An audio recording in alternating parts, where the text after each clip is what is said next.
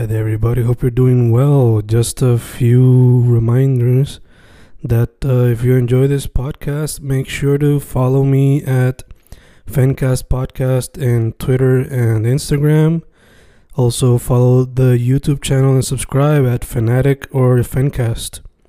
Spotify, if you can, also follow the podcast. Meanwhile, si les gusta o le interesaría saber sobre mi poesía, poetry, poetría, you can follow me at Fen Correa at Facebook, Instagram, uh, Twitter, Spotify, Bandcamp. And if you want to buy my books in physical form, you can also look for them in Amazon. Just write Fernando Correa Gonzalez and they should appear. Once again, for the podcast, Fancast or Fancast Podcast en Instagram y Twitter, and YouTube bajo el nombre Fanatic o Fancast. Y si le interesa mi poesía, poetría, poetry, Fen Correa en Facebook, Instagram, Twitter, Spotify, Bandcamp y en Amazon bajo Fernando Correa González. With all that being said, enjoy the interview. Thank you.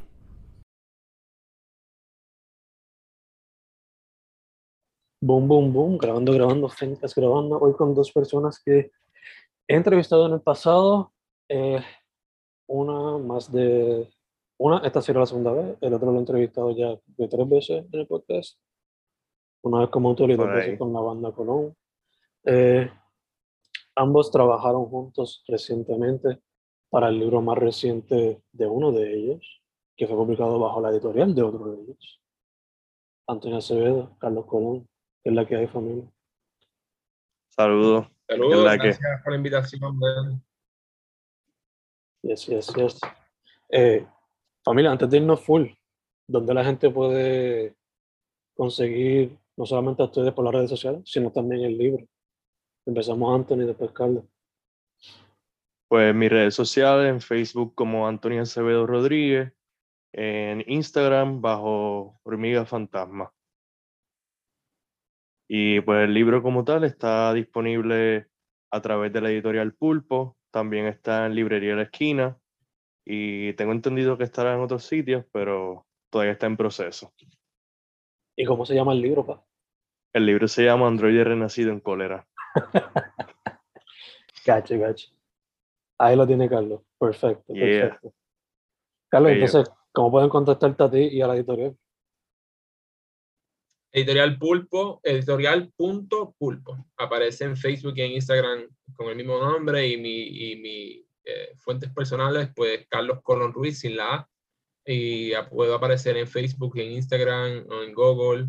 Si me buscan en Google mejor porque pueden entrar a varios links que aparecen donde pueden leerme, si eso es el interés. Y Editorial Pulpo igual, si lo buscan en, en- en Google también muchos de nuestros autores están publicados en varias revistas que pueden aprovechar y hacer un, una investigación antes de irnos a comprar los libros. Full, full, full, full. Eh, so por ahí el enfoque sería como que hablar un poquito del nuevo book, Android Renacido en Cólera, de Tony. So, antes de, ¿cómo fue que ustedes, desde cuándo ustedes se conocen y cómo fue que llegaron al punto mío de vamos a trabajar este book y vamos a publicarlo a través de Pulpo? Si quieren pueden jugar piedra, papel y tijera a ver quién va primero. Bueno. Anthony y yo nos conocimos hace, bueno, no hace mucho, aunque se siente como, como mucho, pero quizás cinco años atrás. Y nos conocimos gracias a, a la poesía también. Estábamos en el mismo barco de los jóvenes poetas del oeste. Esto, brincamos el charco a la metro y acá en la metro nos reencontramos, tuvimos varias conversaciones. Este, yo estaba un día en la casa fantasma, de, le digo casa fantasma por, porque habitaban fantasmas. Antonio les contaba después. Este, y le expliqué a Antonio como que, mira, man, estoy loco por volver con Pulpo. Eh, sucede que yo cerré Editorial Pulpo cuando comenzó la pandemia, unos meses antes de comenzar la pandemia, porque yo quería eh, tener un- un- una mejor calidad en los libros, tomar talleres de edición. Yo quería entrar más a una experiencia que a una simple publicación. Eh, muchos de los libros que se publicaron en ese primer periodo son buenísimos y me gustaría reeditarlos. eh, pero quise comenzar desde cero, como si nada hubiese pasado. Y, y, el primer libro que yo invité, el, primer poeta que yo invité para editorial Frankfurt, eh, irónico porque es el tercer libro que se publica, pero eso más de un año ya, ya eso va un año y tres meses de esa conversación. Ese mismo, ¿eh? Fue, yo, o sea, básicamente yo recuerdo que Android Android Renacido en Cólera eh, inicialmente se iba a llamar Android Renacido en tiempos de cólera y yo lo anuncié por Instagram como un libro que iba a salir pronto, pero realmente no estaba completamente escrito, sino como que tenía una sección de, de poemas ya escritos que realmente los poemas se siguieron transformando en el proceso de edición, que fue mano a mano con Carlos. Este, y realmente, pues desde el inicio, él rápido me dijo para publicarlo con, con la editorial. Yo le dije que sí. En ese entonces, algunos de los poemas que, o sea, que, que yo tenía aparte, eh, comencé a trabajarlo. Ahí se trabajó lo que fue Del cielo en fantasmas, que fue un libro artesanal que hice junto a Kimberly Picard. Pero en el proceso, mientras estaba trabajando Del cielo en fantasmas, también estaban haciendo lo que es Android Renacido en Cólera. Y para mí fue sumamente interesante porque nunca había trabajado con editor de mano a mano. Y también hasta cierto punto este, logramos sacar una, una mejor cara de lo que es mi poesía. Y eso me gustó mucho porque me hizo pensar que realmente yo me sentía ya que con la poesía yo tenía ya algo más o menos mi estilo de escribir ya establecido y en este proceso de trabajar lo que es Android renacido en cólera, me di cuenta que la poesía está para eso, para experimentar. Y realmente gracias al proceso de edición con Carlos, noté muchos brazos que tenía mi poesía que yo no utilizaba o simplemente los dejaba hasta cierto punto. Este, el proceso de escribir este libro, yo puedo decir que como artista me ayudó mucho a evolucionar especialmente en cómo veo mi poesía y cómo, cómo juego, cómo, cómo yo me desenvuelvo como artista, porque no es solamente, o sea, la poesía para mí sí es un desahogo, pero en mi caso, pues yo quería trabajarla de una forma que no, que se sentía que no la había trabajado antes. O sea, y no estoy disminuyendo mis otros trabajos de poesía ni nada, solamente lo que quiero decir es que para mí fue algo refrescante y fue como que una, o sea, es como volver, como volver cuando uno se pompea por primera vez que uno pega a sacar los poemas y está esa emoción de escribir, esa, ese ímpetu que uno siente que es como que uno no puede parar de pensar en, en trabajarlo. Eso hacía algo, esa pasión, que no estoy diciendo que yo no estaba apasionado sobre mi trabajo, simplemente ese fueguito, hacía tiempo que yo no lo sentía y mientras estaba escribiendo el libro, esa pasión volvió. Y es algo que también le agradezco mucho a Carlos porque fue gracias a ese proceso de edición de poder ver mis poemas, mi trabajo eh, fragmentado y explicado y analizado, no como un cuerpo, sino como que, o sea, como cada, cada parte de sí, cada, cada hueso. Sí. Ah. Y para mí, honestamente, este libro eh, es el inicio de una nueva etapa en mí como escritor. Eh, es algo que estoy sumamente orgulloso y, y siento que pues, es una bendición, honestamente. Para mí. Él, él, habla mucho del proceso de edición y, y, bueno, a mí me encanta el proceso de edición con cada autor que retomamos en Pulpo.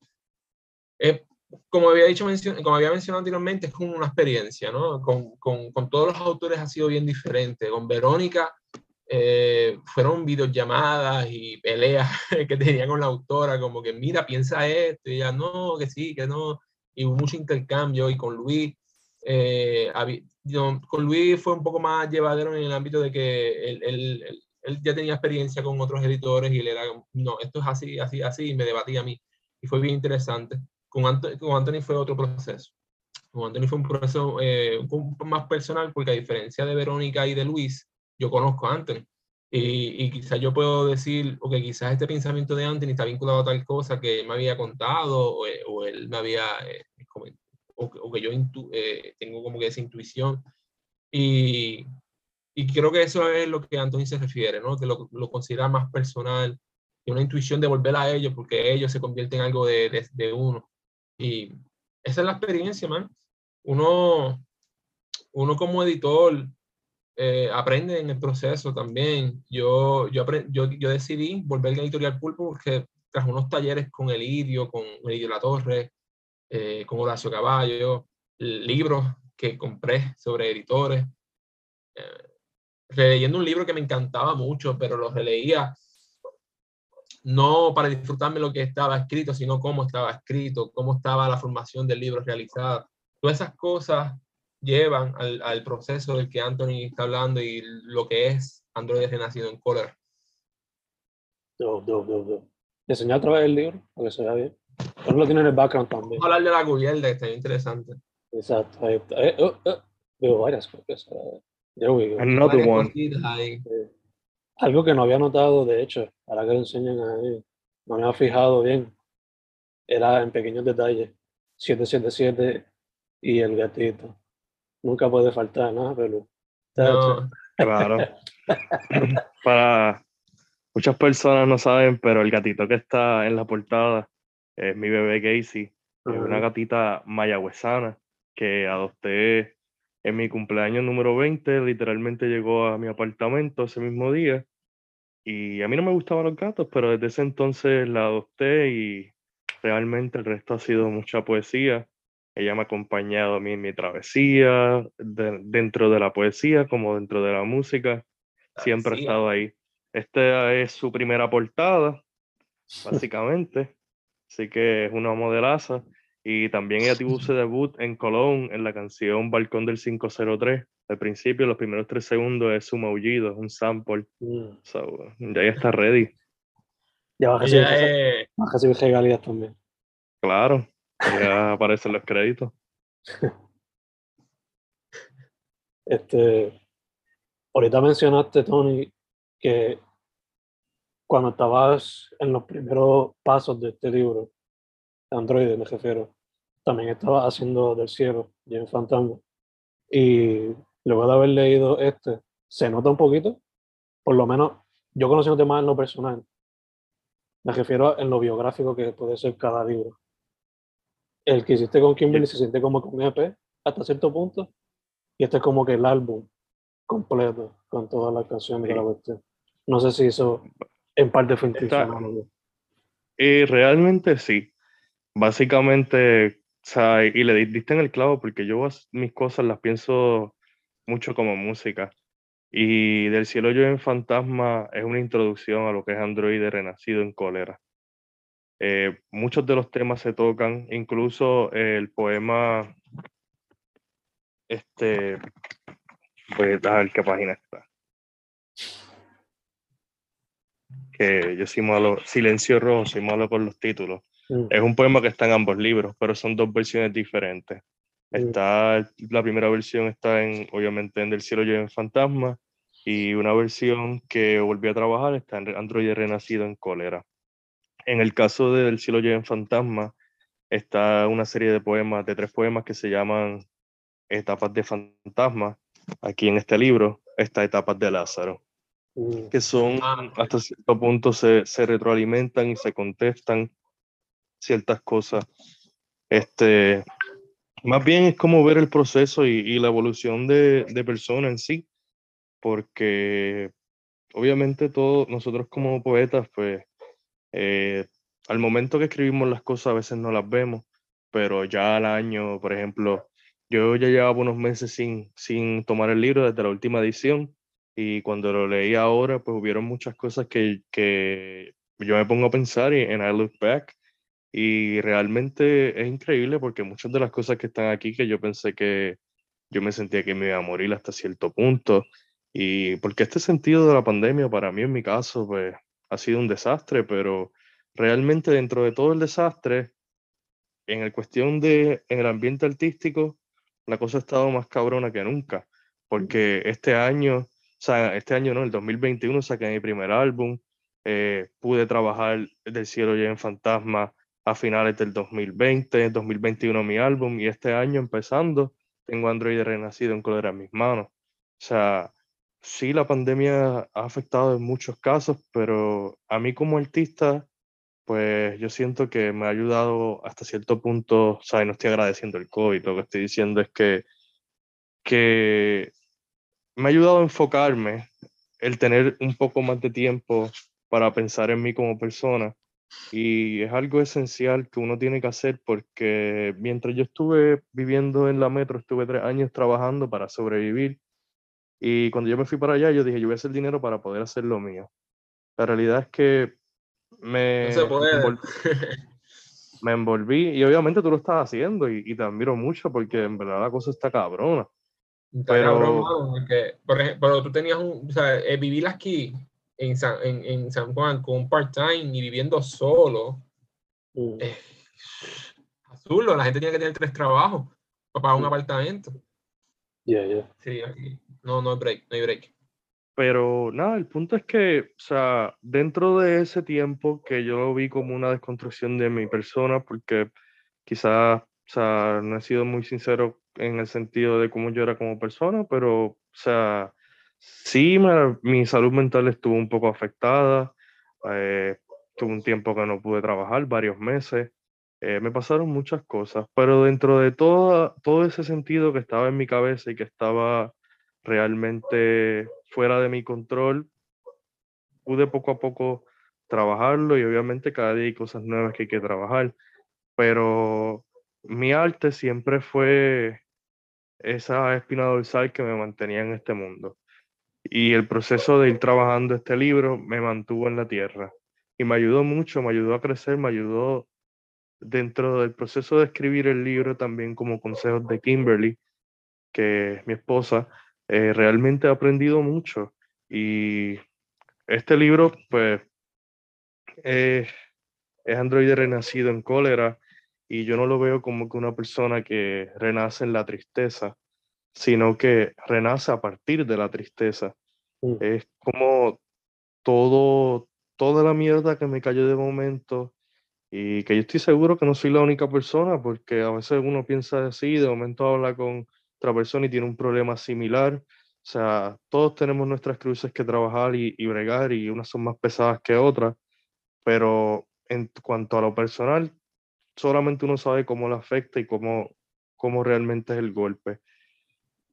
Este libro me ayudó a estar aquí y, y yo estoy súper agradecido. Ahorita pues mencionaste lo del 777, también algo que utilizo mucho en Colón, pero algo que utilizo más bien en mi arte y Mm. es porque es el número de la creación, el número de la perfección. Y, y para mí, pues, el arte siempre ha sido el, el centro, centro de mi vida. Sé que no muchas personas este, a veces lo toman con la seriedad que es, pero la realidad es que si no fuera por arte nadie estuviera aquí, porque todo, hasta construir una casa es un arte, sembrar y cosechar es un arte, todo es un arte. Lo que pasa es que a veces le, tememos, le tenemos miedo a la palabra y, y llamarnos artistas de, de lo que se hace y a veces pues eh, simplemente se encierra y es algo que, que yo creo que debemos estar orgullosos todos los que somos creadores porque eso está en nosotros. Y realmente si alguien no te apoya o no tienes el apoyo completamente que quisiera, el tiempo pasa y, y realmente el trabajo duro y permanecer y permanecer fiel a lo que uno quiera, a su persona, porque un artista es un ser que, o sea, ya no es que ya sabe lo que va a hacer, pero ya tiene determinado su camino hasta cierto punto. Y muchos artistas a veces le, le huimos al arte y realmente eso termina llenándonos de, de odio, de, de enojo, de muchas cosas. Que era lo que me pasaba a mí, que me olvidaba de que yo era artista, de que esa era mi raíz, que yo no podía, me, me enfusqué en tanto en tratar de tener, buscar quizás un, un o sea, un poquito más de dinero y realmente limité mi, mi libertad por casi tres años al nivel de que pues no llegaba tan cansado a casa por las noches que me levantaba ya 8 de la mañana, tenía que estar en la universidad, salía a la una y media y, estu y ya hasta las 2 de la tarde estaba trabajando, hasta las 10 y media, 11 de la noche, dependiendo. era un ciclo que realmente me prohibió mucho y estoy agradecido obviamente del proceso y de poder darme cuenta hoy día. No estoy diciendo obviamente que dejen sus trabajos, porque en esta economía y esta isla pues está heavy la cosa, pero siempre, a pesar de que pues, o sea, esa es la chavienda, a veces uno no encuentra el tiempo, pero hay que hacerlo, hay que crear esos espacios. Aunque uno esté cansado, o sea, de como sea, hay que hacer esos espacios para uno poder, pues, poder trabajar el arte de uno. Porque si no, no hacen nada. Y, a mí me pasó, como les digo, o sea, perdí mucho tiempo pensando que quiero hacer lo mío y no hacía nada. Y realmente el proceso de escribir Android Renacido en cólera, pues me ha llevado a una tangente de, de mantenerme escribiendo. Hay veces que me tomo mis breaks, pero siempre retomo y vuelvo a encontrar poemas viejos, los trabajos y, veo las ideas que tenía que quizás ahora yo no los considere como que material para publicar, pero sí son ideas que, que pues que, que le tengo respeto y en su tiempo pues significaban algo para mí, pero ahora con el pasar del tiempo puedo aplicarlo de diferentes maneras y es básicamente eso, es, el sentir de, de crear, de, de, estar uno como artista. No, y me encanta que lo mencionas porque, al igual que tú, mucha gente en el tiempo este de estar encejado en la pandemia y toda la cuestión, fue un momento donde mucha gente abrió los ojos, despertó y dijo como que, ¿por qué no explorar el lado creativo que quizás siempre negue? Y por eso quizás que hay tanta explotación también ahora en la red, que se puede ver tanto arte visual, tantos pequeños negocios surgiendo, a pesar de la situación en la que estamos, que puede ser tan... Sí, yo creo que hay un surgimiento de que nadie quiere eh, darle su tiempo a otra persona, ¿no? Sino darle su tiempo a uno. Yeah, yeah. Sí. Full, full, full. Eh, antes de irnos como que deep dive al proyecto, porque tengo ocho, proyectos, ocho poemas que me gustaría como que, que se diera un poquito más de background, que también quiero preguntar el orden. En ese proceso de edición, ¿yo tenía un orden específico, Tony, o a la misma vez como estaba con Carlos trabajándolo, ustedes lo decidieron juntos? ¿Cómo fue eso? Porque yo por lo menos, o sea, a, pues veces, a, veces, uno presenta el poema principal al principio, a mí por lo menos me gusta presentarlo más al final en este, por lo que yo veo, es al final. Al final. Usualmente yo, yo prefiero eso, que los poemas, eh, con, los poemas titulares, como uno, uno, lo menciona, pero no, exacto, pero no quiero desvaluar los otros poemas, porque los otros poemas eh, llevan el título también de ese poema, que es el título del libro. Y yo, yo prefiero que estén al final. Eh, Hambre Nueva tiene un poema que se llama Hambre Nueva, pero en Hambre Nueva está al principio, porque el último poema se llama Hambre Vieja una ironía. Y en Visión de Carne, poemas, Visión de Carne está al final. Y en mi próximo libro, que ya están en gestión en una editorial peruana, el, el título eh, viene de un verso que está en el último poema. Mm. So, para este como tal, ¿ustedes lo trabajaron junto del orden o ya tuviste como una idea con eso ya antes, Tony? ¿O cómo fue la cuestión? Yo creo que Anthony vino con eso ya. Ya, ya el libro traía para el libro al final. Mm. Yo, eh, o sea, como en el proceso de edición, este, nosotros trabajamos, si no me equivoco, fueron ocho o nueve partes, creo que eran de cinco poemas, si no me equivoco. De cinco a seis poemas. De cinco a seis poemas, y básicamente, pues yo se los fui enviando de acuerdo más o menos como yo sentía que iba el tema, pero realmente también fue parte y parte, porque yo, yo lo presenté así, y él también pues tenía su idea de cómo moldearlo y realmente me envió, me envió la, o sea, la última versión y yo sentí que estaba de una manera correcta, porque a mí también a veces yo admito que no le presto tanta atención a exactamente el orden del poema como va, pero sí, sí tiene su estructura, simplemente que yo, yo traté de, en esos segmentos de edición, pues tratar de conglomerar los más que iban, mm. independientemente si uno iba adelante que otro, pues al menos que obviamente uno respondiera a otra cosa. Eh, a mí, o sea, cada poema obviamente es, una, es un hueso del libro, pero me gusta que tenga su luz propia. Y, y No le- creo no que, le tengo creo que en preferencia. el proceso de edición, cuando íbamos retomando, a mí me gusta trabajar en bloque porque no quiero que un poema, que aunque parezca un simple poema, se, se deje pasar eh, de- desapercibido, sino que me gusta retomar todos los poemas. Yo los leo, los estudio, les- si tengo que enviar audio al autor, si tengo que enviar videos al autor, si tengo que llevar una impresión sobre el poema al autor, lo hago. Este, so, yo iba a ir por poema y dije, Anthony, este no, este sí, este sí, este sí. Oh, mira, este, vamos a trabajarlo.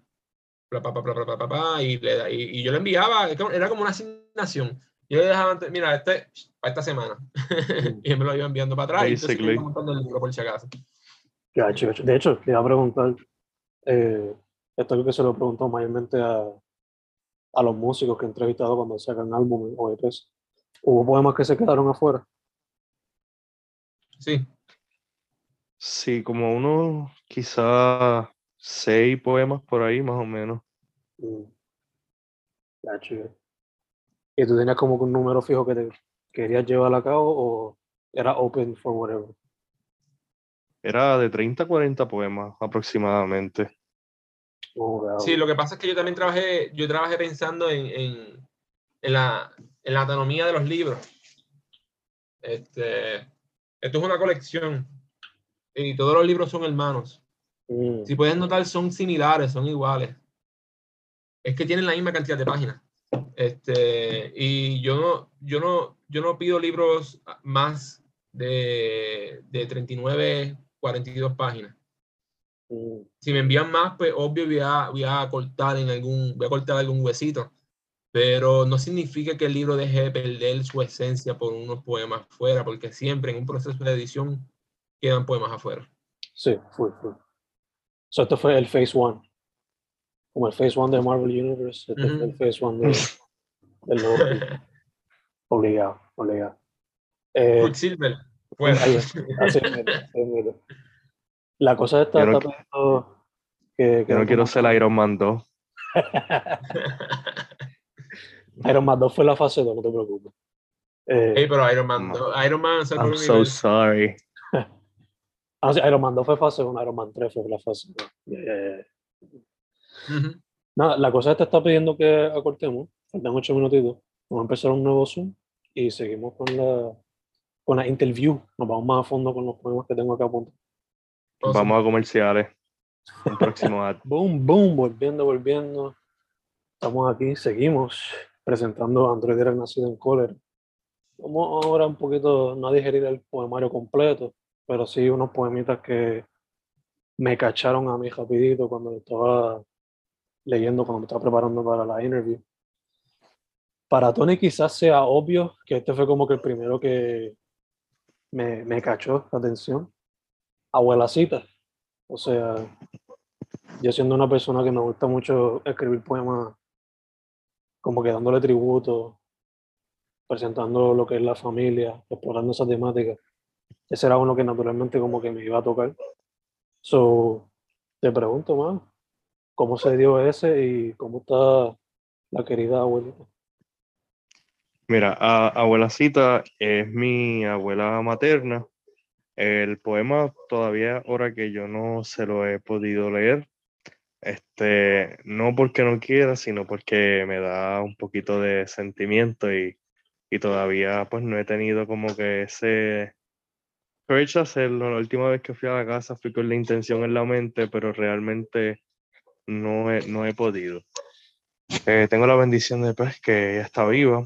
Eh, ese poema nació este, hace unos meses atrás, quizás hace casi ya un año, fue de los primeros poemas que, que estuvieron para el libro. Y realmente fue en el proceso de la pandemia que yo me di cuenta que muchas de las cosas que yo hacía ahora simplemente por conocimiento que no sabía de dónde venía, vienen de mi abuela y eso es que en la pandemia pues descubrí una pasión en lo que son las plantas y que bueno, ustedes dos llegaron a ir a la casa en Guaraguao, que llegaron a ver el jardín que tenía en la parte de- del balcón del frente de la casa Exacto. y, y hoy día es como el triple o cuatro veces la cantidad de plantas. Eh, realmente pues sí tengo un green thumb y se me dan bien las cosas y soy bien agradecido con eso y he aprendido mucho de ese proceso.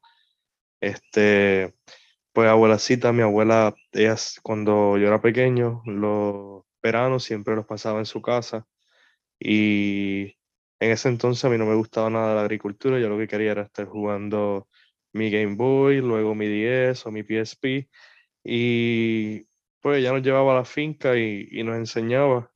Este, yo cuando chiquito, pues como dije, no me gustaba para nada, pero según fui creciendo, pues el interés por las plantas pues fue poco a poco surgiendo y naciendo y muchas de las cosas pues, pues gracias, es gracias a ellas que sé cómo hacerlas, a pesar de que en ese entonces no tenía un recuerdo concreto, cuando yo le demostré pues la pasión que tenía y ella cómo me daba la información y cómo me llevaba por sus plantitas y me enseñaba y me explicaba cosas que uno pensaría que era un bejuco de por ahí, pues realmente es una planta medicinal y ella me enseñaba cómo utilizarla. O sea, me enseña. Este, eso fue, o sea, proceso de, de este último año que he tenido esa conexión más, más profunda con mi abuela y pues le quise hacer ese poema dándole un tributo aquí en mi pared, pues esa, ellas son unas fotos que le tiró Kimberly. Quizás no se ven mucho, pero ella básicamente enseñándonos de una planta que no me acuerdo cómo se llama, pero eh, realmente es una planta como de veintipico pies que tiene una flor bien linda y, y la flor se usa para tratar el cáncer, pero realmente no recuerdo el nombre ahora mismo. Pues ese poema básicamente es un tributo a ella, obviamente, pero es más bien una letra de agradecimiento por, pues, por la bendición de, de tener ese conocimiento eh, dentro de las plantas y, y ese, o sea, la, espiritualidad dentro de lo que es la tierra. Eso es algo que yo siempre le voy a estar eternamente agradecido. Bello, mano, bello. ¿Y qué cosa que, siendo, asumo que de las, este, de las mujeres mayores en tu familia, es la que más conecta con la madre tierra, asumo? Sí. Eh, qué casualidad, ¿no? Qué casualidad. Eh, que de hecho el próximo poema tiene un título relacionado a la tierra, pero tú me explicarás si se relaciona a eso una vez se lee el poema. Eh, Jardín Botánico. Jardín Botánico es básicamente es mi recuerdo, es la, la impresión que tiene mi cerebro de uno de los dates que favoritos para mí que tuve con Kimberly al principio. Nosotros fuimos al Jardín Botánico en Río Piedra. Ah, sí. Y, Qué chulo. Y realmente, pues, ese día estaba empezando, o sea, la, pandemia estaba comenzando, todavía estaba, todavía estaba abierto. Eh, antes de mudarnos para acá, para el oeste, nosotros fuimos como cuatro veces al Jardín Botánico y nunca pudimos entrar porque ya el segundo, tercer mes de pandemia lo cerraron y fue es un sitio que todavía no he podido volver a visitar, que quizás es algo bastante normal, pero para mí fue bien especial ese día y ese date que tuvimos junto a el señor Pablito, que para mí fue, fue algo mágico y dentro de cómo veíamos las plantas, que ahí yo estaba comenzando con ella, o sea, a coleccionar y Vivía en, en, un edificio, en un edificio. ¿Cómo? Que el poema, o sea, yo, yo recuerdo el poema y lo edité, pero se ve tan precioso en el libro. Se ve, se lee tan bello, es tan, es tan lindo, mano. Gracias. Voy a sacar una foto y lo utilizas para las redes. Qué bello. pues para mí, o sea, ahora mismo es un poema bien especial y fue de los últimos que escribí porque eso era un poema que yo tenía en mente desde el principio para el libro, pero no era un poema que, me, que se me hacía tan fácil escribirlo. Me tomó, honestamente fue de los poemas que más tiempo me, me tomó escribirlo, porque yo quería, o sea, que quería ponerlo como fue, como, como realmente yo lo veo en mis recuerdos y, o sea, el sentimiento que, que realmente se creó ese día. Para mí, pues eso ha sido uno de, mis días favoritos de mi vida hasta el día de hoy y me alegro haberlo escrito en poemas porque así siempre lo voy a recordar. O sea, es un, es un recuerdo que no es tan pasado y, y el poder haberlo, o sea, y que fuera con la temática dentro de este libro, pues a mí me gusta. Y estoy orgulloso de él. Bello, mano. También me gusta porque también, además de la temática, uno se vive el cuento, la historia. Que, Sí, full. o sea, Pero ese día vi tu amor en las hojas, en el viento y en tus huecos. ujú, Eso, Exacto. ah, awesome. Este, que además de practicar el músculo de poesía, también practica el músculo de, ¿cómo se dice? De Creo que un poema refrescante en el libro, eh, porque Sí. eh, los poemas de Andrés Renacido en Cólera pueden ser temas políticos y sociales y críticas este, al capitalismo, a, a la colonia, a la- al sentir humano. Y creo que hay un poema como Jardín Botánico que como que se lee y uno saca una sonrisa y dice, "Mm, este, el proceso de renacer también es un proceso donde hay cariño. Ujú. Full, full, full. Sí, mo, eh. Eh, ahora yéndonos para uno que quizá este, es bastante reflectivo, como que pone uno a reflexionar, pero a la misma vez puede ser medio downer cuando te toca el shock de que hay que, hay que madurar, hay que crecer. El de los malos hábitos de soñar. Eh, tristemente nos quieren matar los sueños, aunque uno siempre quiere seguir soñando. So, ya, cuéntame de eso. Los malos hábitos de soñar, eh, evidentemente es un poema que se escribió bajo una super frustración. Este, ahí yo estaba más o menos en el pic de, pues, de lo que explico ahorita que estuve pasando. Y yo sentía que no, que no había, o sea, no había, no veía salida. A pesar de que yo estaba bregando con el libro, en ese entonces yo estaba un poquito más ciego de la meta porque me sentía tan frustrado de lo que estaba viviendo que yo mismo no, no me permitía, igual que la redundancia con, con el libro, eh, no me permitía respirar. Y, y es otro tema que también toco adentro del libro. O sea, cómo, cómo uno ve, el sueño tan y tan grande que lo ve imposible, cuando la realidad es que el sueño es trabajarlo y es luchar por uno. Porque, por ejemplo, uno crece y, y no estoy diciendo que, pues, que familiarmente eh, la carrera como artista es la más que se apoye. Inicialmente en Puerto Rico te ponen 15 mil peros cuando uno hace algo y cuando tengo un logro me dicen qué bien, pero también tienes que tener en mente seguir tu carrera. Ujú. Sí. Y trabajan, pero realmente es algo, es algo cultural Sí, y no, no es algo que es 100% real. Porque, como dije, todo es arte. Todo, literalmente nosotros consumimos arte 24/7 de cualquier forma. Porque hasta en un supermercado tú vas y ves las etiquetas que son arte gráfico, que pasaron muchas personas haciendo diferentes versiones para que tú puedas consumir tu juguito caprizón. Así que literalmente todo el, el proceso de todo lleva un artista. Y es por eso que esa limitación de que del arte no se vive, eso es mierda, porque it's just, you gotta do it. Y no es Es que hay una que, diferencia en lo que el arte que, que, que es comercial, el, el, el arte capital. No, claro. Uno entra, por ejemplo, a YouTube y le sale un anuncio de un banco, por ejemplo, y eh, esa propaganda también es arte, pero sigue siendo propaganda. ujú. Sí. Este, y lo consumimos, mucha gente lo consume, como estás diciendo. Yo creo que el poema, y, y no solamente eh, eh, este poema en particular, sino que otros poemas del libro critican. eh, una anécdota. Yo estaba, estaba hablando con mi editor peruano, Eli. Eli me estaba comentando que en uno de los poemas él quería borrar una, una, un verso, como que él decía que estaba de mal. Él decía, el poema decía algo así como tal cosa como los poetas puertorriqueños. Él quería borrar como los poemas puertorriqueños, los poetas puertorriqueños, porque entendía que poetas universales en todo el mundo tienen esas características, cuando no. Y yo pues tuve que explicarle que aquí el poeta en Puerto Rico son bien pocos los que tienen el labor de vivir de esto, o quizá ninguno. Muchos de ellos son maestros, hay algunos que son barberos, mecánicos, eh, bibliotecarios, gerentes de gerentes, eh, cajeras.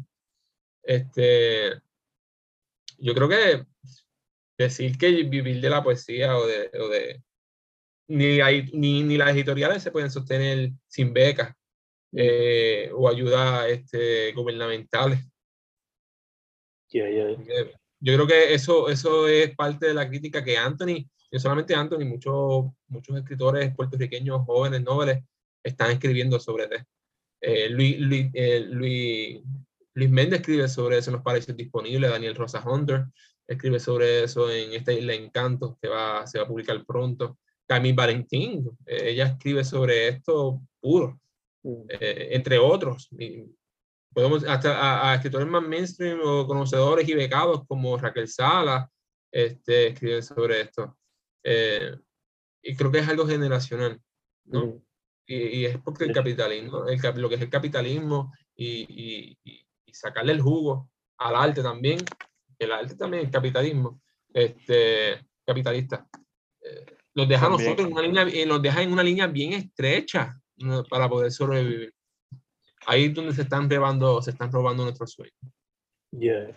Me encanta que los dos mencionaron las palabras clave, cultural y generacional, porque mucha gente... Mira, era siendo debut. Mucha gente de la generación de nosotros y los Zoomers más que todo, como que se están dando cuenta de que no necesariamente tiene que ser como estaba haciendo la vieja escuela. Y más con tantas herramientas que le están proveyendo hoy día por el Internet aprendiendo por YouTube o diferentes maneras de social, si lo ponemos así, como dicen muchos. Eh, un bachillerato eh, hoy día es un video en YouTube. Yeah, yeah, yeah, yeah.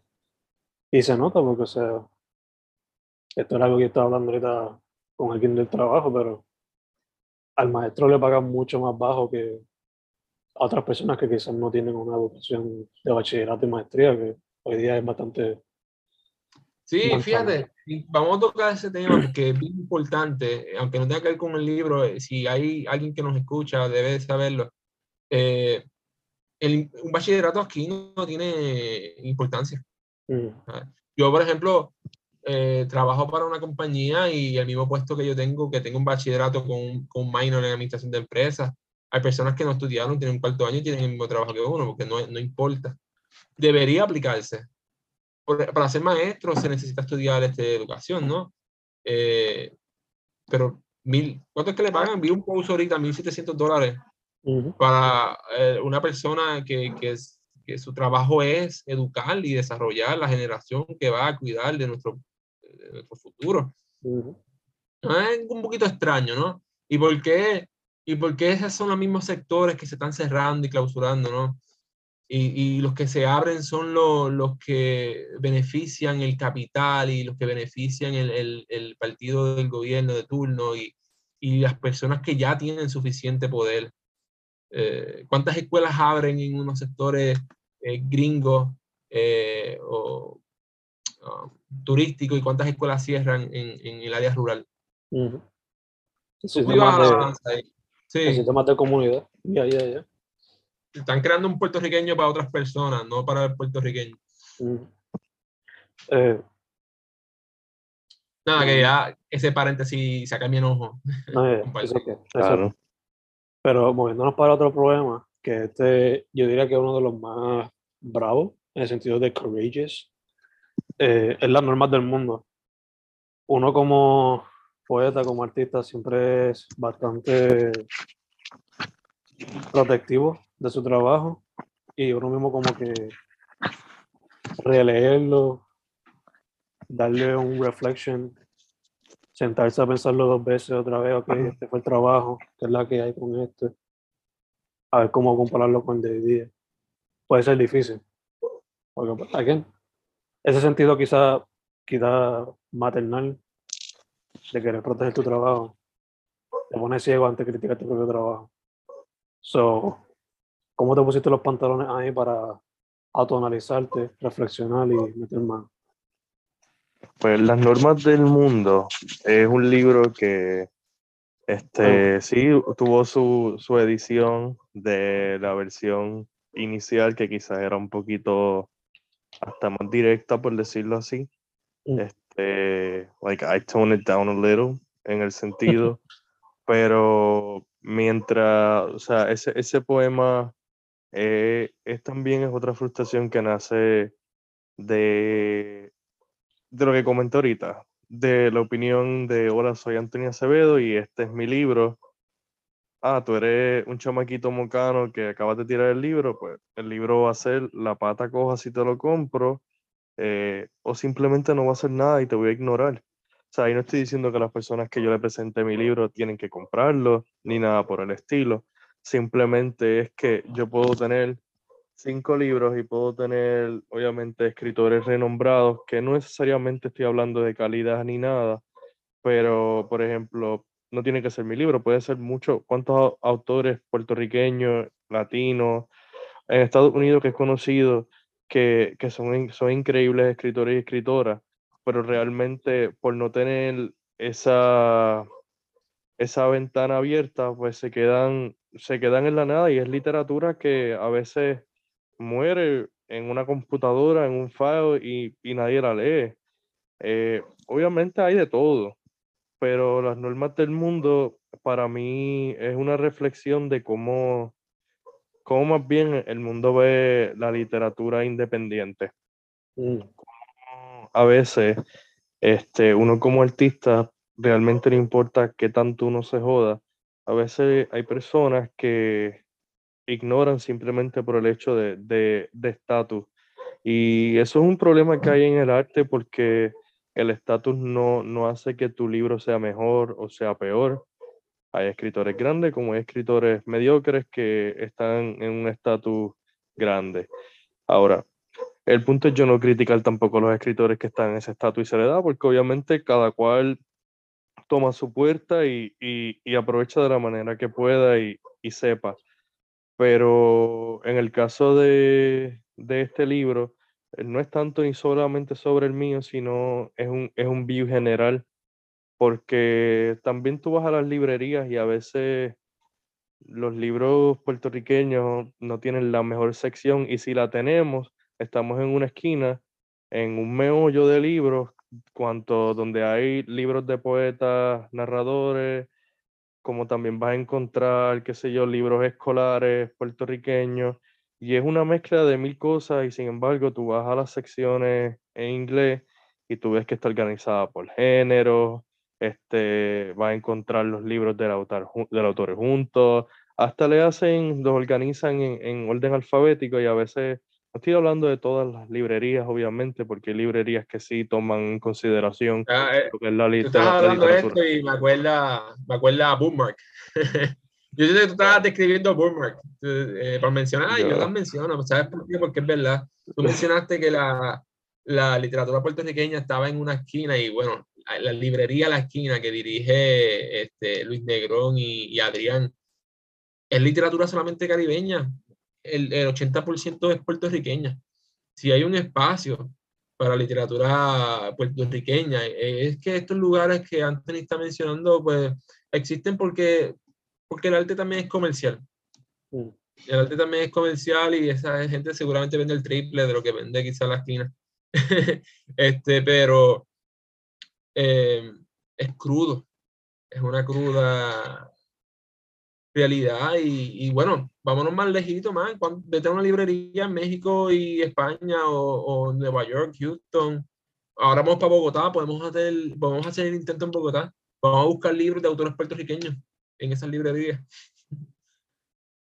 Vamos a encontrar a Pedro, Pietri y a Julia de Burgo. Como mucho. Como mucho, sí. Es triste, pero también es parte, es parte de, de uno despertar, porque obviamente mientras, y obviamente no, no digo que la, que la culpa es tampoco de, en sentido de educación, sino que a veces cómo, cómo está escrito, cómo eh, la manera que le enseñan a uno leer desde chiquito es, toma, léete, este, léete Robin Hood, hazme un oral report para la semana que viene. Los comprehension Y- checks. Y realmente, o sea, yo no tengo nada en contra de los clásicos, yo leo muchos clásicos y, y, y los respeto por lo que son, y no necesariamente lo veo como un libro clásico que pasa de tiempo, pero la realidad es que si nosotros queremos formar futuros lectores, tienen que relacionarse y obviamente tampoco es que le vas a entregar cualquier tipo de libro dependiendo de la edad, pero hay que jugar con las maneras en que a las niñas puertorriqueñas le enseñan a leer, o sea, cómo le enseñan a, a comprender la literatura, a apreciarla. Porque yo sí, yo amaba en la clase de español, yo amaba que me contaran el cuento, a veces de los libros de Santillana, de los colegios que yo estuve, pero realmente yo nunca le, leía, leía la historia, sino le, me encantaba ver cómo los maestros explicaban eh, el pedazo de literatura que nos presentaban a través de, de cómo se aplicaría a un, a un día como hoy. Obviamente ahora yo puedo leer de los distintos temas y distintas épocas, pero encuentro también que esa falta está porque no, no nos ayudan a veces a familiarizarnos desde pequeños con la lectura. Y obviamente no quiero decir, porque ahora mismo yo digo que hoy día versus mi generación a la generación de hoy día, yo encuentro que lee más, porque tú ves niños que ya tienen 5 o 6 años y están leyendo su libro de 300 páginas en adelante. O sea, es algo también que es real, que obviamente de aquí a 10 años yo espero que la cosa no sea igual. Porque yo encuentro que hoy día hay más lectores que quizás de los... O sea, en las escuelas quizás puedes encontrar más personas que lean libros que en el tiempo de nosotros. Porque mientras yo estaba en la escuela, quizás ponle... de- o sea, yo, yo estudié en colegio que quizás no eran tantas secciones de... O sea, por, por grado, por ejemplo, quizás eran tres y quizás de esos tres, que eran veintipico de estudiantes, uno de, de esos tres leía o dos. Y ese era el mismo que leía a través de, la- de, de los tres años que duraba, qué sé yo, la intermedia o algo así. Y realmente no, no salía. Mm. También entiendo que obviamente hay unos currículos que te establecen, que no es que el maestro pues, hasta cierto punto puede salirse mucho de los libros, pero encuentro que una, una manera que eso se podría ayudar y apreciar lo que es el arte puertorriqueño es enseñarlo a apreciar, o sea, tanto los contemporáneos como también obviamente los clásicos, pero teniendo un enfoque en lo contemporáneo, que es lo que se está viviendo, que es como más fácil te puedes relacionar y puedes llegar a adentrarte en lo que es la literatura. No, como, como lo que yo hago a veces en la clase. o sea, a veces yo uso poemas de nuestra generación para entonces llevarlo al mundo clásico. ¿no? Al menos en la universidad yo experimenté lo que, lo que, lo que estamos aquí hablando. Eh. A mí en la universidad, tanto en la UPC de Aguadilla y Río Piedras, me hablaron de escritores eh, contemporáneos. De hecho, me hablaron por generación. Dividieron sus autores por sus debidas generaciones, como estaban, ¿verdad? Bajo la crítica puertorriqueña identificada. Este, yo creo que el, el tema que está tocando Tony aquí es que las personas que cogen esas clases son personas que tuvieron un interés para tomar las clases. Eh, lo que está diciendo aquí es que se puede implementar el arte y la literatura si se implementa una legislación para que las escuelas públicas se concentren en, en literatura y arte contemporáneo puertorriqueño. Yeah. Quizás dar un poquito más de budget para que se puedan dar un update a los libros que tienen. ¿Cuántos escritores pueden visitar una escuela? O sea, el, si tres, cuatro escritores lo, lo pueden hacer hasta eh, regional, que visiten escuela y presenten sus, proyectos, sus libros a los niños. No, no, eso no es para vender, eso es para cultivar la cultura. Yeah, yeah. Full, full. Eh, quedan cuatro poemas. El siguiente es uno que el protagonista estaba por ahí ahorita. No sé si todavía está al lado tuyo, Tony. Pero es Pablo en el hospital. Ah, ya se fue. Otro, un poema que puede ser un poquito triste, pero es uno donde también practica tu músculo de cuentista. Asumo que eso fue literalmente una experiencia que tuviste con el Poppy, ¿no?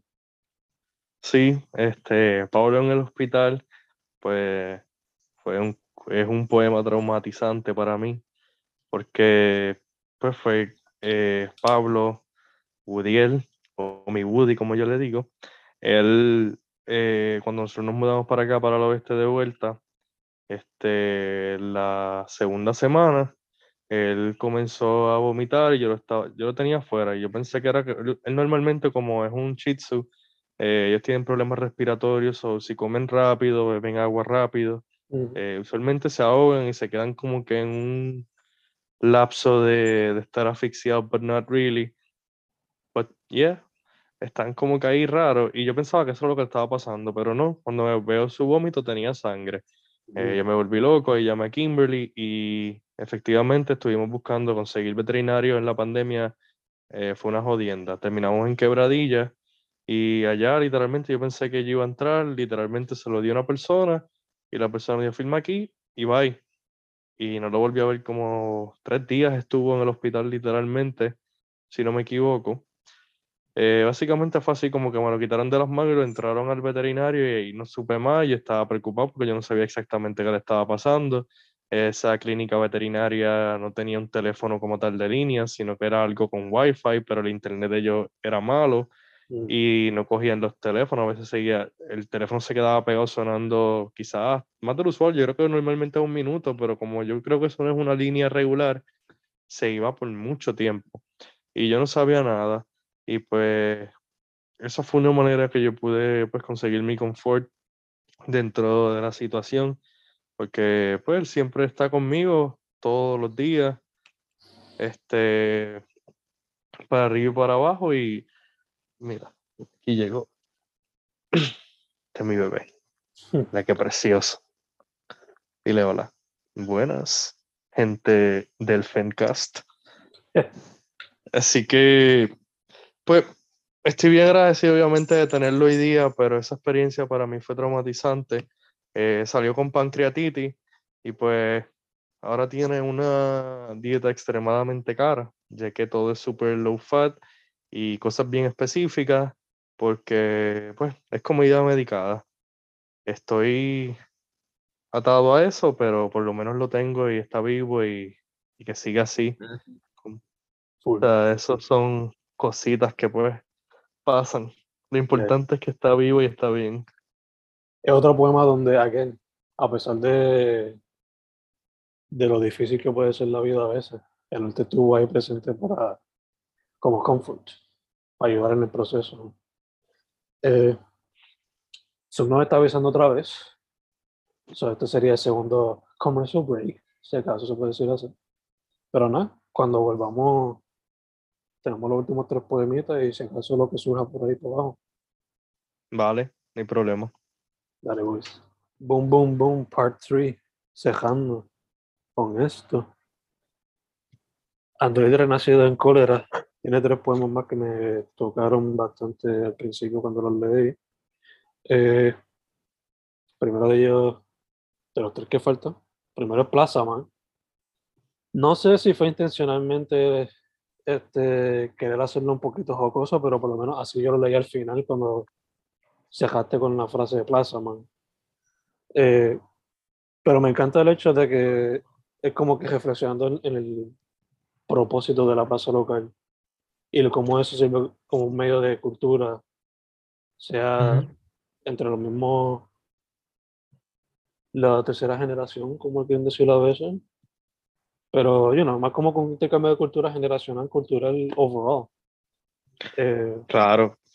Pues mira, Plaza Man sí, eh, el final, pues sí, la, el- la función es que sea así jocoso, pero no es un género que abarca mucho dentro del libro, pero encontré que el poema era necesario, o sea, lo escribí específicamente, yo estaba en la plaza de Añasco, este, esperando que mi esposa saliera de su entonces trabajo, que era por el área, y mientras estaba estacionado frente a la plaza, pues habían dos señores, uno que vivía ahí en la plaza y otro que, que llegaba, o sea, yo me estacionaba, llegaba siempre a las 7 de la mañana a llevarle al trabajo y pues el señor llegaba en su bicicletita verde y siempre estaban súper borrachos, no importaba la hora que yo fuera, ellos dos estaban en ese banco, siempre estaban hablando, siempre se estaban riendo, mientras yo estaba en el carro con una depresión cabrona, llorando de camino a casa cuando volvía. Quizás yo iba para mi casa y tenía mi techo, pero yo no tenía esa felicidad que ellos tenían en esa plaza mientras hablaban juntos.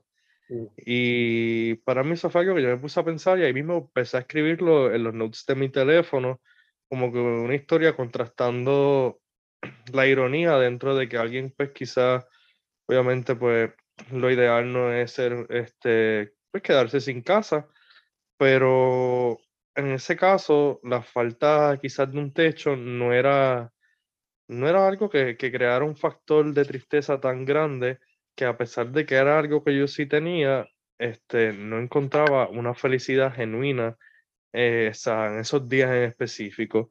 Y para mí, oiga, espérate, que aquí pasó un Royal Rumble de gato. Permiso, estamos grabando. Este, sorry, dificultades técnicas felinas. Eh, pasa cuando tienes, pasa cuando tienes más de uno. Esto suena a un buen Ah. título, apúntalo. Sí. Pues Plaza Man, eh, yo he tenido la, la oportunidad de visitar muchas plazas en Puerto Rico y algo que siempre fío es que la gran mayoría siempre está vacía.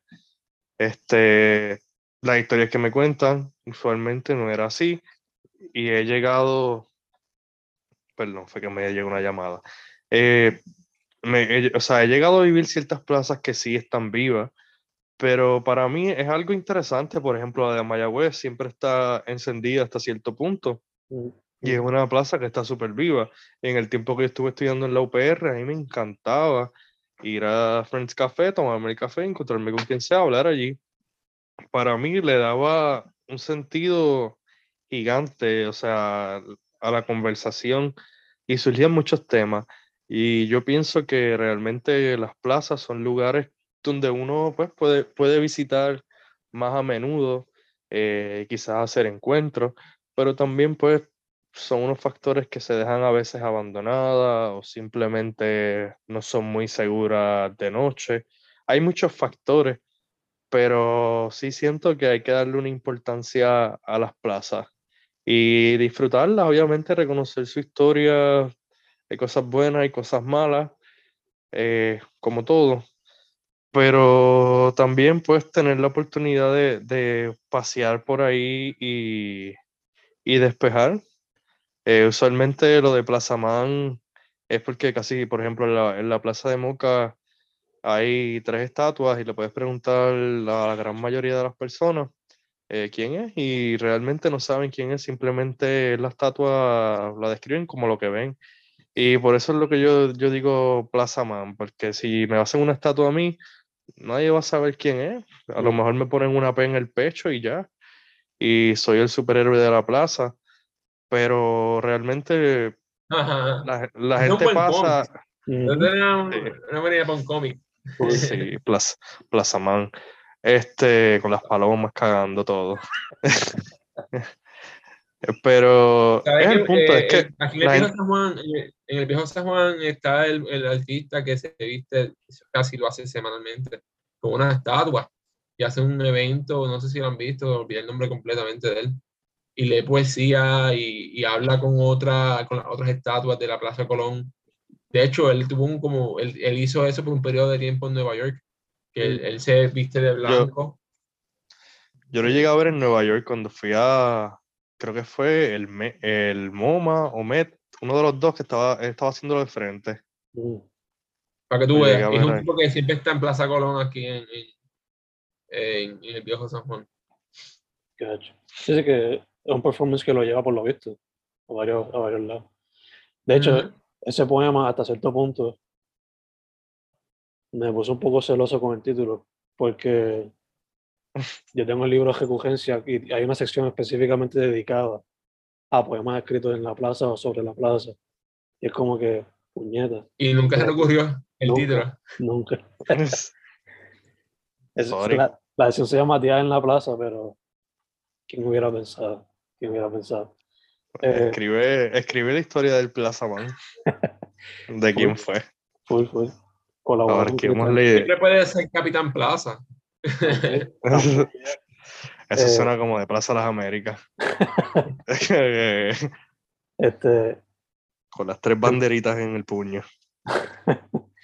me encanta que mencionaste lo de hogar en- en- cuando estaba hablando de Plaza Man, Porque el próximo poema era eh, Ser casa real. O sea, ese, esa reflexión sobre cuál es la casa real de uno, donde uno se siente en hogar, quizá. So, Sí. los próximos serían ese y el poema titular del libro. Claro. Mira, ser casa real es real. Eh, de hecho, hace como dos días eh, subí un video eh, recitándolo por Instagram con la ayuda de Kimberly. Y para mí es un poema esencial del libro porque es algo que todo el mundo debería comprender. Y es que realmente la casa no es la estructura física que lo hace, sino el amor que tú tengas ahí adentro, la seguridad que tú sientas. Y también en algunos casos, como en el mío, es el amor que hay dentro de la casa, que el amor realmente es la casa. Mm, Eh, eh, es o sea, tanto amor de pareja como amor por uno mismo, como amor por vivir. Porque, o sea, a veces uno pues se deprime y quizás se distrae mucho y uno no, no, no, por ejemplo, hasta mover las cosas, eh, mover los muebles de, de lado, la cama, moverla del cuarto, todo, todo eso son cosas que, que te ayudan a, seguir a seguir manteniéndote vivo y es necesario. Es como una vez yo escribí este, en una libreta y la tengo escrita y es como que es necesario sacarle el polvo a las paredes porque aún no estás muerto. Y, y a veces me pasa que, por ejemplo, no entra un cuarto por un tiempo y uno entra, y aunque uno no entra, es necesario que, que uno reconozca que ese es su espacio y, y que se respete a uno. Y no estoy hablando de la cuestión de limpieza ni nada, sino en el sentido de cómo uno valora lo que tiene sin, sin simplemente llevarlo a algo físico. O sea, ahora mismo, pues sí, este es mi hogar ahora mismo donde estoy aquí sentado y el poema que yo hablo, la casa que yo describo es la casa que estoy ahora mismo.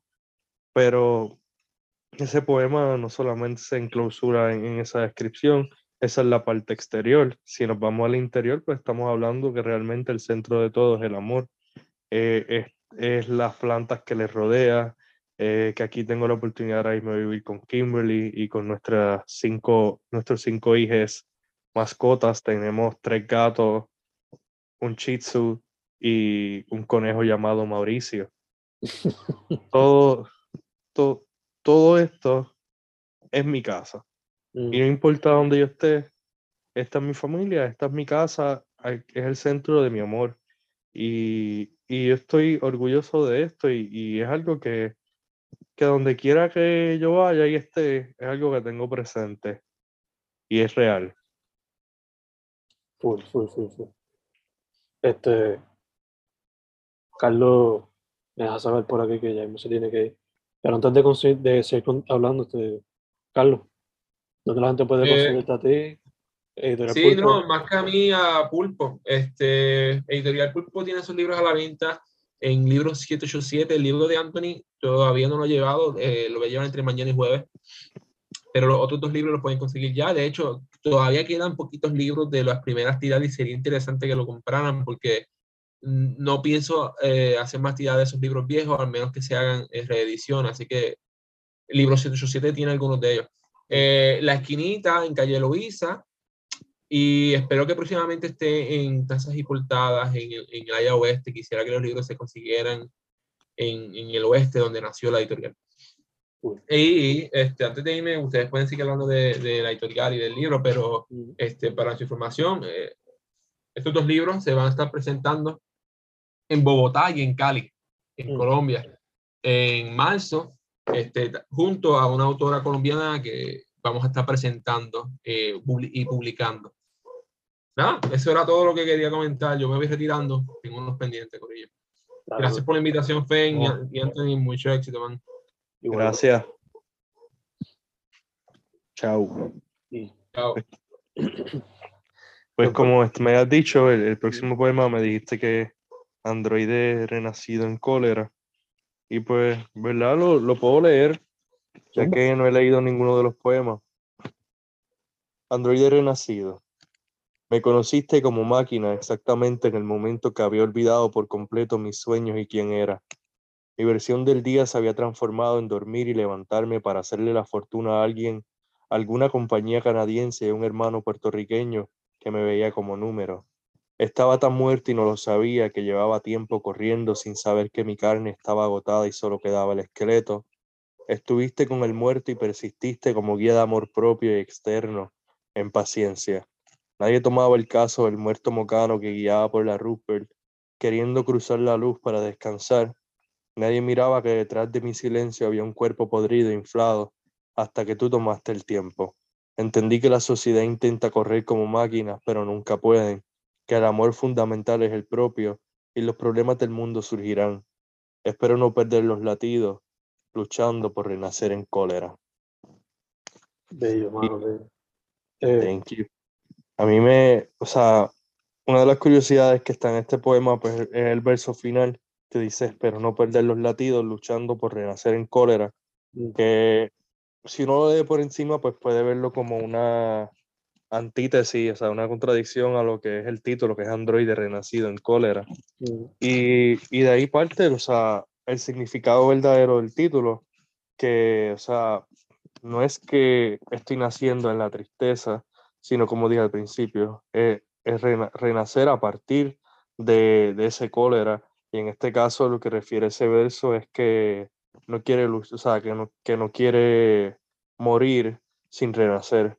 mm, Y, y es esa parte, o sea, este poema habla sobre evolucionar como ser humano y que es algo necesario porque a veces vivimos con la idea de que ah, nosotros somos así y si queremos somos así, nos tienen que aceptar como somos y se acabó. La realidad es que no, eso es una idea estúpida porque todo el mundo tiene espacio para mejorar y para eso tenemos un día tras otro, porque son oportunidades para evolucionar como ser humano, como persona, como, como artista, como familia, como esposo, como padre, como hijo, como todo. Eh, Todos los días es una oportunidad y enclausurarse una idea de que uno es una sola cosa eh, es un error porque todos los días uno se levanta diferente, todos los días pasan cosas diferentes que hasta más mínimo que sean te afectan de una manera y cambian tu pensar.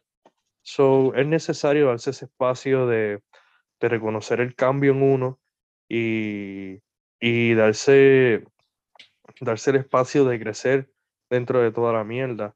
De, yo sé que obviamente no, no es fácil salir de los problemas, no es fácil salir de muchas cosas y, y a veces toman años entender simplemente cositas, cositas, a veces cosas terribles. eh, pero es importante uno como ser humano crecer para uno, no para otro. O sea, tener determinado de toda pasión que uno tenga, es importante que la tengas presente en ti porque es parte de ti. Ignorar las cosas solamente lleva a que te amargues la vida, especialmente si son cosas así, porque a veces uno se limita, o sea, yo siempre digo, por ejemplo, yo no, yo no sé dibujar y no hago nada, y no es que pintar ni nada es mi pasión, por si acaso, nada de esto es mío, está hecho por Kimberly. Este, pero a veces, por ejemplo, cojo el iPad de Kim y con el Apple Pen me pongo a dibujar y, y me entretengo y, y no es un arte que es lo mío, pero realmente reconozco que hay una liberación que antes, por ejemplo, a mí no me pasaba algo y yo siempre iba a ignorar porque yo decía, yo no sé dibujar y punto. Pero Kimberly me llevaba a la contraria en ese aspecto y no soy un, o sea, no estoy queriendo decir que me contraten para nada porque si quieren un desastre, pues, sure. Pues, pero Pero siempre como. ahora dibujo algo que no hacía antes. mm, Y eso es un ejemplo de dejarse evolucionar, de no enclausularse, porque por ejemplo, a mí cuando chiquito yo amaba colorear y dibujar en mis libretas. Eso era una de las cosas que más yo hacía cuando chiquito. Y puedo reconocer hoy día que, que una vez pasó una situación que me acuerdo en la elemental, donde me estaba dando clase de arte la directora y me dijo que yo pintaba terrible, que porque yo dañé el papel. mm, Y yo lo coloreé completo. Simplemente era que yo no seguía la forma que ella enseñó colorear, que era mm, de, la, de lado a lado y whatever. O sea, obviamente era un niño, pero el punto es que toda esa mierda me llevó a decir yo nunca sé dibujar y por años yo literalmente ni lo intentaba. Pero la realidad es que son cosas que a veces uno trae del pasado que te limitan. Y también esa idea de, como te dije, que uno es una sola cosa, cuando realmente somos seres cambiantes, somos seres que evolucionan todos los días, Mm. que cualquier cosa que nos pase, todo cambia. O sea, y mañana seremos otra persona también. Que es parte de uno darse el respeto y darse el espacio también de evolucionar como ser humano, obviamente para bien. Full, full. De hecho, me contestaste la pregunta que te iba a hacer próxima, pero como que ahora te la hago por si acaso. En el poema tú te refieres a un tú. Asumo que fue que tú mismo te recogiste, pero también a la misma vez asumo que fue al conocer a Kim, ¿no? Sí, realmente eh, es más, también tiene que ver con, con Kimberly, o sea, en ese aspecto. Y, y cómo uno se ve en el espejo luego de realize las Mm. cosas. O sea, ese proceso de, de uno darse las cuentas que a veces de la primera no lo es, aunque te lo digan completamente claro. A veces no es fácil ver las cosas porque uno está tan y tan metido en el problema que a veces la solución está en el tip del problema y uno no lo ve. Eh, eh, es ese proceso tanto personal como también ella que me ayudó a entender muchas cosas en ese aspecto. Ujú. Eh, cambiando un poquito el tema, todavía relacionado al libro, obviamente. Se ha demostrado mucho la portada, tiene esos detallitos de, de Gacy 777. ¿Quién, te, ¿Quién les Sí. ayudó a ustedes con, con el arte? Mira, eh, el arte inicial lo hizo Kimberly, Mm, este, que el arte se va, a estar, se va a estar haciendo en unas tarjetitas y se va a estar entregando eventualmente. O sea, ahora mismo pues por la primera tirada no se pudo, mm, pero el plan es utilizar los conceptos originales de arte y entregarlos, obviamente, si los tenga, tanto obviamente como una forma de demostrar la colaboración de arte que fue. Eh, la versión que está en la portada eh, la trabajó ya él, que es quien trabaja el arte gráfico de Editorial Pulpo. mm, Este, él tomó los artes originales de Kimberly y los acopló a- al estilo de las portadas que tienen más o menos un estilo parecido. Este, pues llevarla, llevarla al concepto de la serie, eh, porque también pues muchos los dibujos que tenía Kimberly, eh, que hizo Kimberly, pues tienen, tienen mucho más detalle y al hacerlos pequeños en el libro, como, pues como pueden ver, es, es como un pattern al llevarse a una escala pequeña pues, y tener mucho detalle, no, no se entendía bien el dibujo, sino más bien, yo no sé la palabra correcta, no sé si es vectores que le dicen a esto. Eh, simplemente, o sea, es un- una versión, obviamente estoy feliz. eh, es una es un arte inspirado en su arte, Mm. Sí, sí que pero eh, los artes como quiera se van, se van a estar utilizando. bello, mano, bello. Entonces, Carlos, antes de, de irse, mencionó que se van a presentar en marzo, por allá. Sí, en marzo, si no me equivoco, es la semana del 19 al 26. Mm, eh, de ahora de marzo del 2022 vamos a estar presentándonos eh, yo, eh, va a estar Verónica Reca, va a estar Carlos, no conozco a la autora de Colombia, pero eventualmente la conoceré, que también se estará presentando por allá. Tengo entendido también que, que Kimberly, o sea, Kimberly va a ir al viaje también y va a tener su, su, pues, su oportunidad también de exponer su arte allá en las librerías que vayamos y presentarnos como, como artistas puertorriqueños. Eh, la agenda como tal de lo que se estará haciendo allá, pues todavía está un poquito unclear, ujú, pero tengo entendido que habrán tanto presentaciones como talleres también, distintas cosas eh, que también, pues aparte de nosotros presentarnos como artistas puertorriqueños, eh, también vamos a tratar de, de darle eh, exposición a más artistas, sino que, o sea, es presentar lo que es la, la literatura puertorriqueña también hasta cierto punto, porque ahora mismo pues somos muchos y obviamente quizás no de tiempo de todo el mundo, ujú. pero hacer un hincapié en, o sea, ir comenzando los procesos. Full, full. Ir haciendo las conexiones. Claro, conectar, los, conectar los, los puentes. Eh, sí mismo es. Mano, antes de cerrar, tengo que, que preguntar, por lo menos dar los mention también. Este, para comenzar el año, Colón también sacó un sencillo nuevo. So, Sí. ¿qué se puede esperar de, de ti como autor y de Colón como banda para el 2022? En el 2022, pues realmente va a ser un año super busy. Eh, yo este año, una de mis metas es continuar mi, una novela que estoy trabajando, que el working title por el momento es... No lo digas, no lo digas. Se me no olvidó. no se me olvidó. Ya me No acordé. digas, No lo voy a decir porque... Nada, el punto es que el working title existe. Mm, y llevo varios capítulos ya escritos.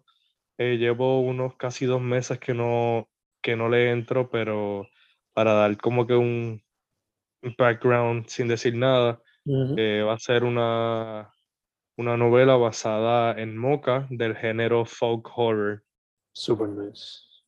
y va a estar basada en el 1970. Nice, nice.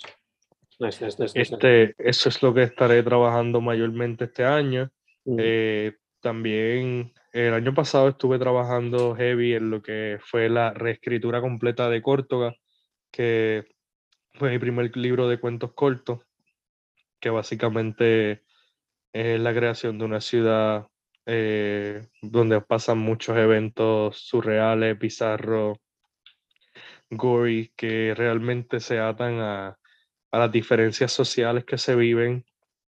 Eh, obviamente, pues explora diferentes géneros y es un libro que también tiene su continuación de encuentros cortos que llevo ya unos años trabajando desde el 2017. Eso se va trabajando. Pero nada, quiero hacer volver a publicar el libro. No sé exactamente con las cosas que estoy trabajando, cómo, en qué año, si va a salir algo más este año de literatura. Realmente no estoy 100% seguro sobre eso. Este, porque acaba de salir el libro y quería pues darle el espacio, también pues el factor económico que afecta y, y poder concentrarme o sea, en cada uno con, pues, con el tiempo y respeto que se merece cada proyecto. Pero sí estoy trabajando en mi novela. Eh, Córtoga ya está reescrito completo, reescrito palabra por palabra. Yo leí el libro y tenía un Word, o sea, un document, Word document nuevo. Iba escribiendo el cuento como si fuera desde cero. eh, eliminando muchas cosas que yo sentía que realmente en ese entonces lo escribí solamente para rellenar. Los Mm. cuentos no son más cortos, algunos son más extensos, pero yo veo el horror, o sea, como hemos hablado antes, yo soy un fanático del horror y tanto de las películas de horror como la literatura. Es algo que le debo mucho también a, a Patrick O'Neill, que me introdujo a muchos escritores y al género. Este, pero es algo que yo llevo trabajando también desde pequeño, porque a mí una de las razones que me iba mal en la clase de inglés en la high school era porque yo escribía cuentos de horror en una academia católica y, y pues eso no se veía bien a veces. full, full. Pero él siempre ha estado ahí porque yo decía, desde la internet yo decía que yo quería trabajar eh, escribiendo libretos de películas de horror. Cosa que no me limito algún día a hacerlo. Mm, Este, para, para eso obviamente estoy cosechando todas estas historias porque son cosas que me gustaría ver algún día. mm, Algunas no, porque son muy pesadas para mi gusto, pero están ahí en el libro. Este, y obviamente mientras, yo encuentro que mientras más viejito me pongo, más, más me afecta el factor gore, mm, pero, pero nada, es algo que sigo trabajando en mi literatura y, y yo digo, o sea, el mundo, tanto en la poesía como ahora mismo en, en lo de escribir cuentos cortos, son dos escritores aparte. Soy yo, pero ninguno se, yo siento que, que son dos, dos aparte, por decirlo así, son dos voces bien diferentes. Este, en cuestión a Colón, pues como mencionaste, sí salió una canción el 1 de enero. Tuvimos nuestro primer featuring internacional que fue con el poeta Frank Baez, eh, también miembro del supergrupo de República Dominicana llamado El Hombrecito, eh, que es increíble, tienen una trayectoria brutal y me encanta su música y son, son, es una banda y dos poetas. Mm. Eh, él, Frank Paez y Home- Homero Pumarol. Este, está brutal, te lo recomiendo full. Nada, eh, ese es un, un inicio, o sea, un inicio de año, una canción que se siente bastante distópica. Eh, Colón sí está trabajando en música nueva. Exactamente si vamos a hacer un disco, un EP, todavía está uncertain, pero existe más posibilidad de que sea un EP para poder trabajar el álbum más a un nivel más conceptual más adelante. Pero sí ya tenemos cuatro canciones nuevas que van a estar ahí y es un poco diferente a lo que se vio en el álbum Espejismo. Eh, tiene más energía. eh, hasta cierto punto yo en las letras este, estoy tratando de que en, en espejismos pues, había mucha, mucha, mucha metáfora. Era, había mucha poesía y obviamente yo no estoy diciendo que va a ser más simple, simplemente que la letra de estas canciones que estoy trabajando son, son un mensaje claro mm, que quiero llevar y, y muchas de ellas son reclamos sociales.